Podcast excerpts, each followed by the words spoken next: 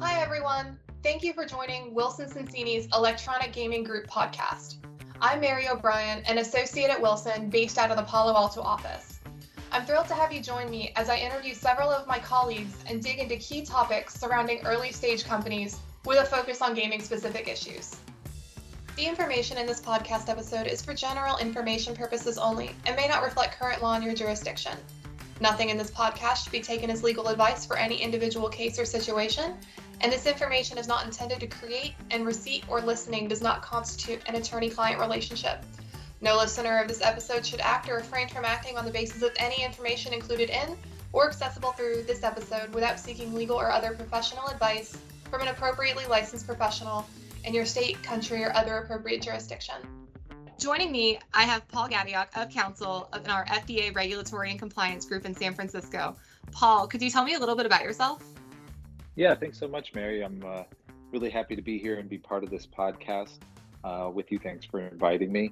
Um, so, I uh, am of counsel in, in San Francisco, like you said. Prior to that, I worked at uh, uh, Center for Devices and Radiological Health within the FDA for about a decade uh, working on a lot of really neat technologies, digital health, um, 3D printed technologies, and um, you know we've we've started since I've been outside the agency, started looking at you know kind of what's on the horizon, including you know um, uh, virtual reality uh, types of devices, and uh, you know the topic that we're going to be talking about today, which is um, which is gaming. So it's been it's been fascinating to really take my experience from FDA and knowing how the agency considers new technologies and uh, really applies it to applying it to being on the outside and and giving me kind of a leg up or understanding how to interact with the agency or kind of interpret their policies.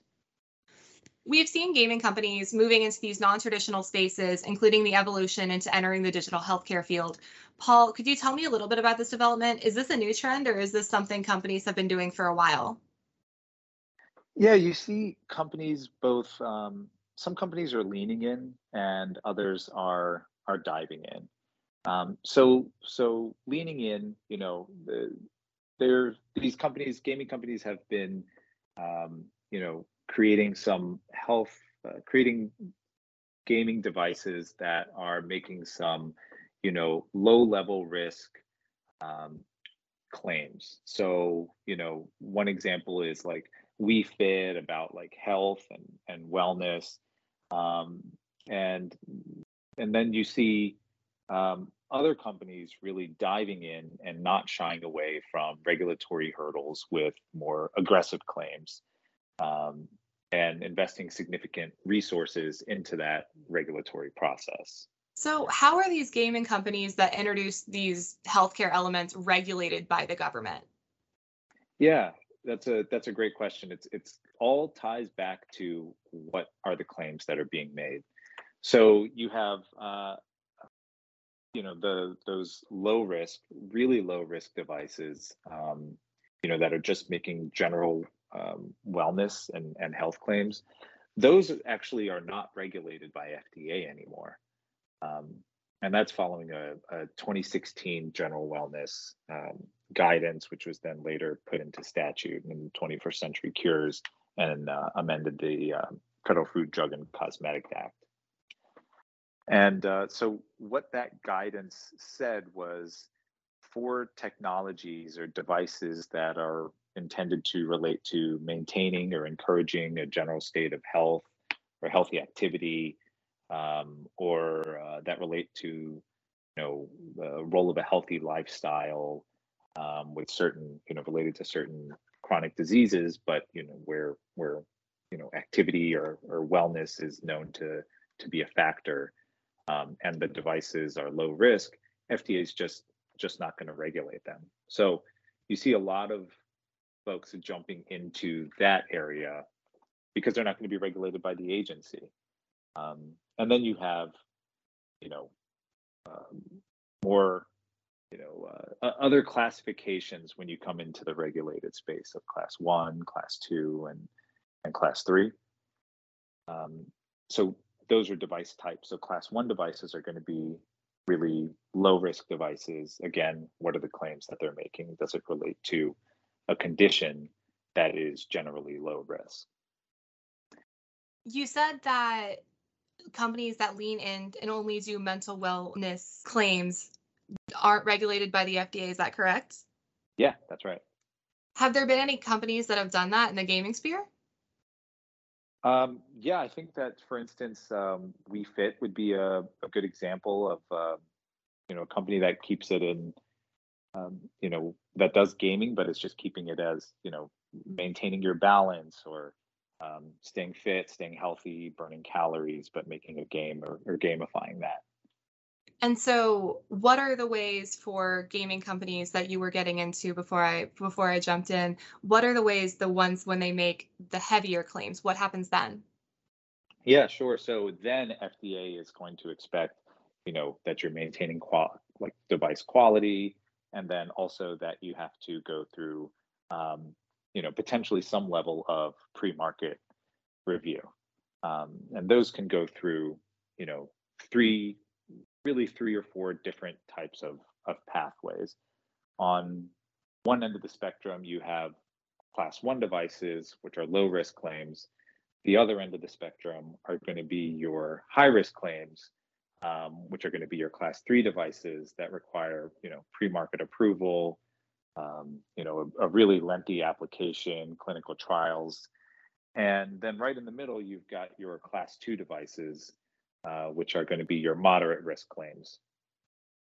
Um, so that you know an example of a gaming device that went through that process is going to be um, it's actually you know quite old.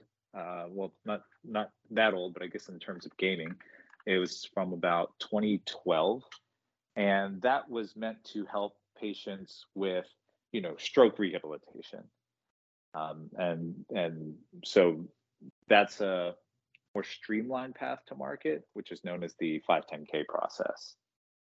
So, what goes into a 510K is really you're demonstrating substantial equivalence to a device that's already on the market.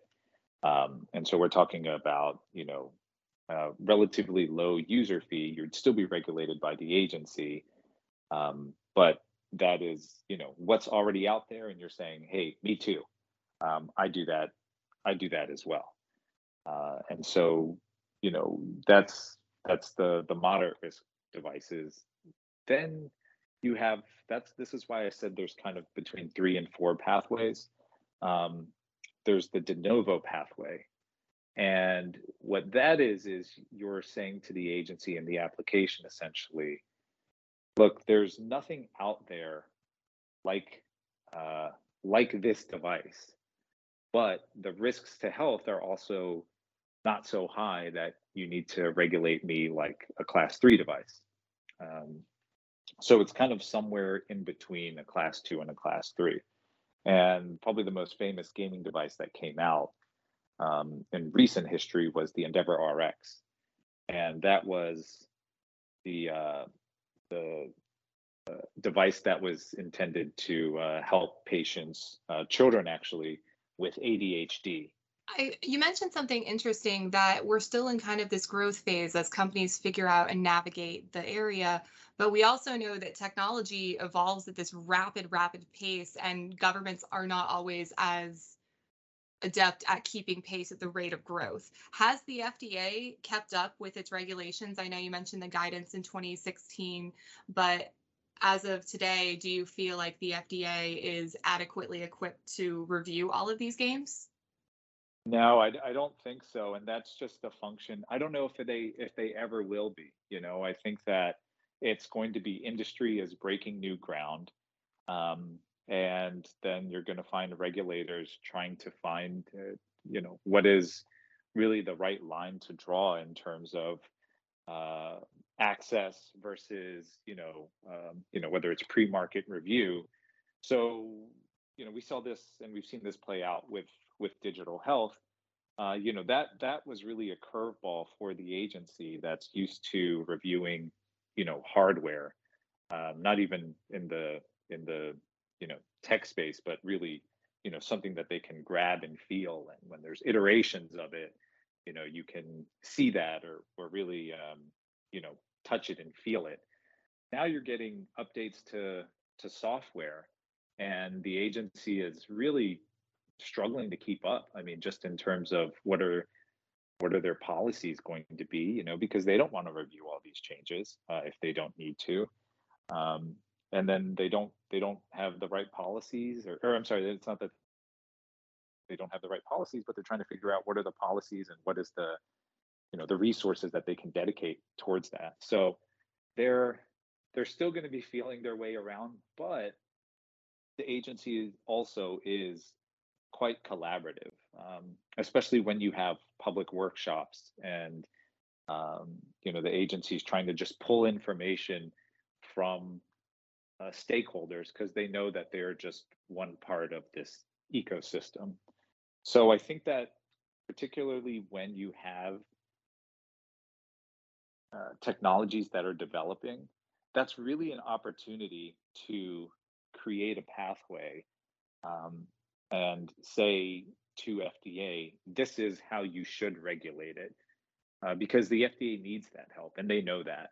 So I think there's a lot of there's a lot of opportunity for influence because FDA is has such a tough time keeping up. So, um, like I said, I think it's a it's it's it's a good opportunity if if folks are able to coalesce or you know find a common goal and present that to the agency in terms of you know this is how we should be regulated.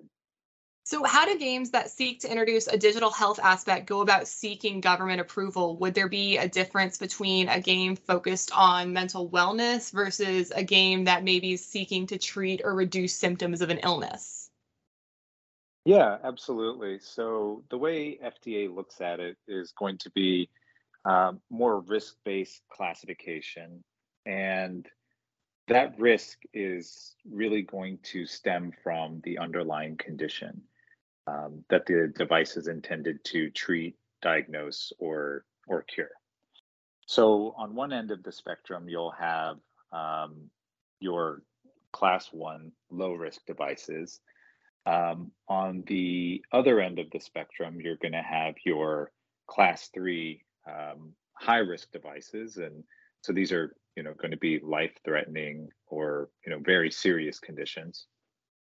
Um, and so that's going to require pre-market approval, clinical studies, um, you know, the substantial amount of time and cost. Then in between, and it's shaped like a bell curve, you're really going to have your class two devices, and those are your moderate risk. And that's and, and by bell curve, I mean that those that's the application type that is most popular with FDA. That is the the application type that most um, most devices end up going through when it comes to pre-market review. So those are going to be your um, 510k uh, devices, and that's really going to be, you know, your moderate risk. And what you have to do there for that application is um, demonstrate substantial equivalence to a product that's already on the market. So Whereas class three, you're going to look at a pre-market application and you're saying, okay, what's the the benefits and what are the risks, um, and how does that, um, you know, how do those balance against each other? Class two is a very different calculus, and that's going to be, well, is this device substantially equivalent to um, other devices that are on the market? and there's you know a way to to really craft that. Um, and then aside from that is really going to be your general wellness. And those are going to be your devices that like we said are are making your health and wellness claims and those don't even go through the FDA regulatory process. So it's it all comes down to the claims that you're making. And gaming companies don't you know necessarily need to squarely fall within one bucket throughout the product's life cycle. So uh, one tactic could be to really start with general wellness claims, uh, which gets you straight to market without any review. And during that time, um, you know, use the use that gaming app to gather certain safety or biocompatibility data or other kinds of data um, that can be used later on to support regulatory submission for a future, you know, 510K or a PMA for more health-related claims. So, you know, I think that's that's a great way to get on the market, earn revenue, gather data for you know uh, more expansive claims that are going to require pre-market review, but you're you're going to have gathered a lot of almost um, real world data that you know if you think about it on the front end, um, you can really leverage that and and use that to support a regulatory submission. So we definitely encourage that and and work with folks to to do just that because we, we recognize a lot of these companies are going to be early stage and and you know need to generate money to a lot of times pay for that regulatory submission. So it sounds like if they if a company made a claim um, that would trigger FDA review, it might be more cost intensive. It might take a lot more time to go through the FDA process versus if they're only making mental wellness claims, it seems like they can pretty much go straight to market and the FDA wouldn't need to review them. So this does create an interesting incentive of what would happen if a gaming company misclassified something as a wellness device, but it was actually a medical device. Yeah, sure. So I think that um, really what would end up happening is they would li- likely get a notice from the FDA uh, inquiring about the company making health claims, and uh, that would end up requiring a response in a relatively short time frame. Um, and and what we're talking about is again, it's going back to the claims. So can that company revise their claims?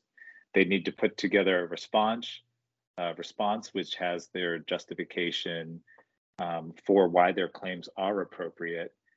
Um, or it could be just how they're going to revise their claims and um, you know or the company could say and this is not popular and not really what happens but that they're going to take the product off the market now if they decide to keep it on the market with those same claims you know it's um, it's an escalation process uh, where fda is going to give you an opportunity to correct what you're doing. If you don't do it, then you could get a warning letter or some other type of enforcement action.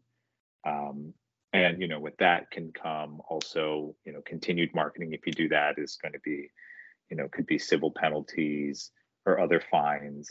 Um, and uh, and and that does a lot of damage. Obviously, the relationship with the FDA, but it's also going to do a lot of reputational damage. You know, um, out you know outside beyond that and within the within the community because those warning letters um, do have uh, do have uh, or I'm sorry are made public.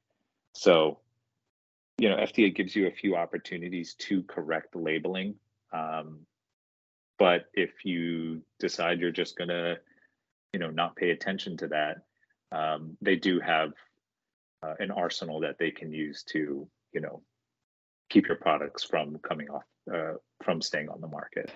And that assumes that the products are indeed violative.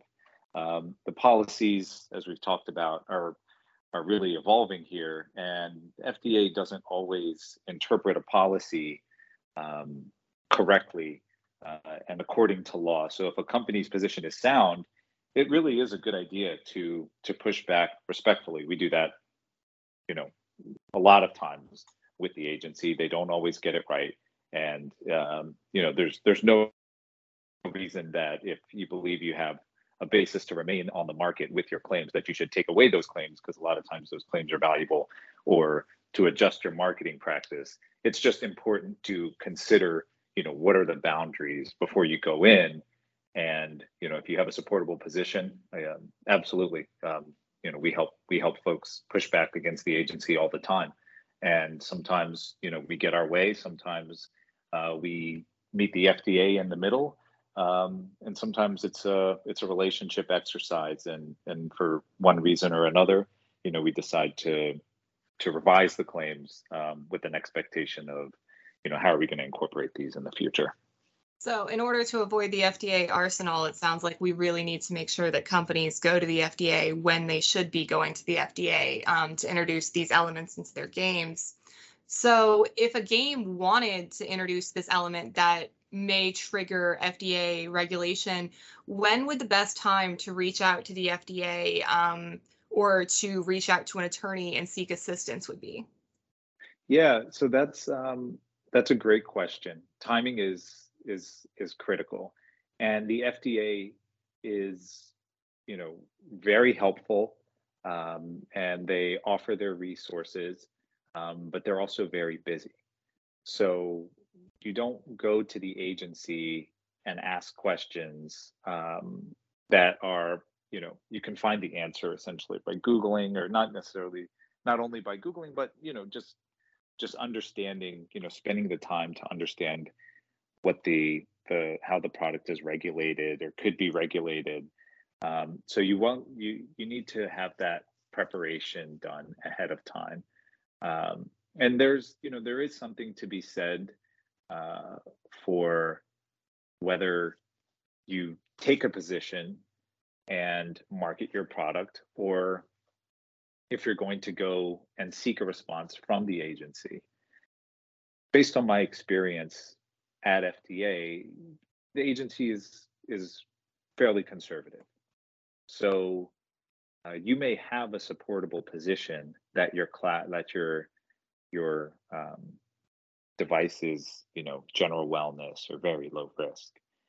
But if you pitch that question to the agency, um, if it's a close call, the, there's a good chance that the FDA is going to say, well, actually, we consider you to be class two. So to continue marketing your product, um, you need to provide a 510K. And so now they've established their position. Now you have to talk them, you know, down from that. It's been created. Um, you know, a, a, different approach would be to, um, you know, kind of work through that on your own. And you know to the extent that a uh, that a, a product application is required figure out you know what's what are how do you want to get to market? What are the what's the gap analysis? What are the open questions that are remaining? And go and talk to the agency and get that feedback. Um, but even getting that feedback those are you know you'd never go to the agency and say what do i do? or what are the requirements? It's it always has to be this is what i believe the data requirements to be and this is why. Um, you want to give them a proposal. Um, in terms of timing you know it's setting up these engagements with the agency to the extent they're needed is about a three or four month process. So you really have to factor in that time for you know, when do I need to get this response by? And there's a real sweet spot for, you know, do I have enough data to present to the agency right now? Or am I, you know, is it still too early? And you can go in and talk to the agency through a pre submission meeting multiple times. And there's no user fee associated with that right now. Um, but it does eat up your time. And when you're in development, if you time it if you don't time it well, sometimes you're just sitting on a product because you're waiting for that engagement with the FDA. Um, so it's it's something that should be factored in. So usually what we recommend is a preliminary regulatory analysis on the front end. Um, you know, figure out what we believe the requirements to be, and then to the extent there's questions for the agency, you know, if a pre-market application or some other application is required, to have to have an idea of okay here's what we think those data requirements are for confirmation we'll go to the agency and tell them why we think this is the right way. That sounds perfect. I mean it sounds like we you need to be very precise and when you go and um, it sounds like you have the expertise on both ends of knowing when that is. Um, as a closing thought i was hoping could you leave the listeners with the biggest piece of advice surrounding this current regulation that the FDA has around gaming devices? Yeah, absolutely. It would be to not sit on the sidelines. Um, to, you know, we work with companies that are in small spaces and that are trying to grow their space um, and grow their industry. And a lot of times, one of the best ways to do that is create a network within yourselves of self-regulation and come up with your own standards um, and own expectations you know within that group. Because if you don't have that um, and you're approaching the agency then the agency sometimes looks at a group that it doesn't know and says okay um, this group is not organized uh, so you know we're you know not organized in terms of what's required. Um, so we you know the agency ends up applying probably more um, regulatory pressure than they need to. Again i had mentioned that they're they're pretty conservative. Um, the other part the, the other benefit to maintaining those standards is when you are again in the in a in a growing industry so if we're talking about medical device um, uh, gaming, then when you have one, uh, let's say, bad actor or someone who you know is is not taking health um, uh, as seriously as they should be, sometimes that can reflect on the broader industry. So when you have a group that has developed its own standards um, and folks adhere to those standards, it helps show FDA that look, they're you don't need to regulate us as heavily. We're already complying with um, you know our own standards. Uh, so you know, kind of don't worry. You know, we got this almost in a sense. Uh, otherwise, if it's fractured, FDA says, okay, this group needs to be regulated. So I would I would say you know, before FDA starts applying more regulatory pressure to kind of create a group and find out what the common goals are, speak through that voice, and be coordinated um, before uh, before FDA feels like they need to intervene. Perfect. Thank you for your time today, Paul. Wilson Sonsini advises a wide variety of clients in the gaming industry. If you'd like more information about legal issues arising in the gaming space, please check out the Electronic Gaming Group's newsletter. If you have any questions, please don't hesitate to reach out to any member of our Electronic Gaming Group. Thanks for tuning in, everyone.